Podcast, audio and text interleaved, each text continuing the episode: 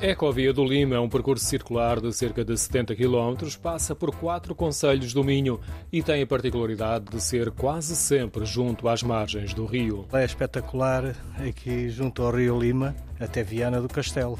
E para além de Viana do Castelo, também dá para ir até Arcos de Valdevez. Pedia Fernando Alves para fazer uma pausa a pedalar na bicicleta junto à ponte romana de Ponte de Lima, que é monumento nacional. É um dos marcos do percurso, onde encontramos uma grande diversidade de património urbano e rural, mas o mais deslumbrante é a paisagem. Sempre espetacular, linda linda, sempre às margens do Rio Lima, é, são paisagens espetaculares. O contacto com a natureza é um dos motivos que incentiva muitas pessoas a fazer parte do percurso de bicicleta ou então a caminhar. Existe muita gente a andar e principalmente ao fim de semana. Fim de semana, então, domingo, desde caminhantes ou ciclistas, há muita gente a circular. Durante o dia vê-se muita gente a passar. Há quem faça caminhadas mais curtas com a família ou amigos. Os ciclistas aventuram-se em distâncias mais longas na ecovia, que está distribuída por seis percursos.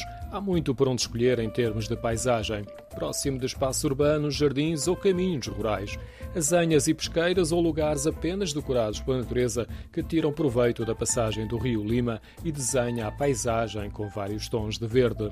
O ambiente e a luz do nascer do sol é a altura preferida de Fernando Alves para dar uma volta de bicicleta na ecovia. Eu recomendo de manhã. De manhã é que é, é que é, é, diferente, é completamente diferente. O nascer do dia é outra coisa. Eu, é nessa altura que eu vejo muita mais gente. E de manhã, de manhã, de preferencialmente de manhã. Aproveitam para fazer exercício físico, quer seja de bicicleta, quer seja a caminhar, quer seja a correr.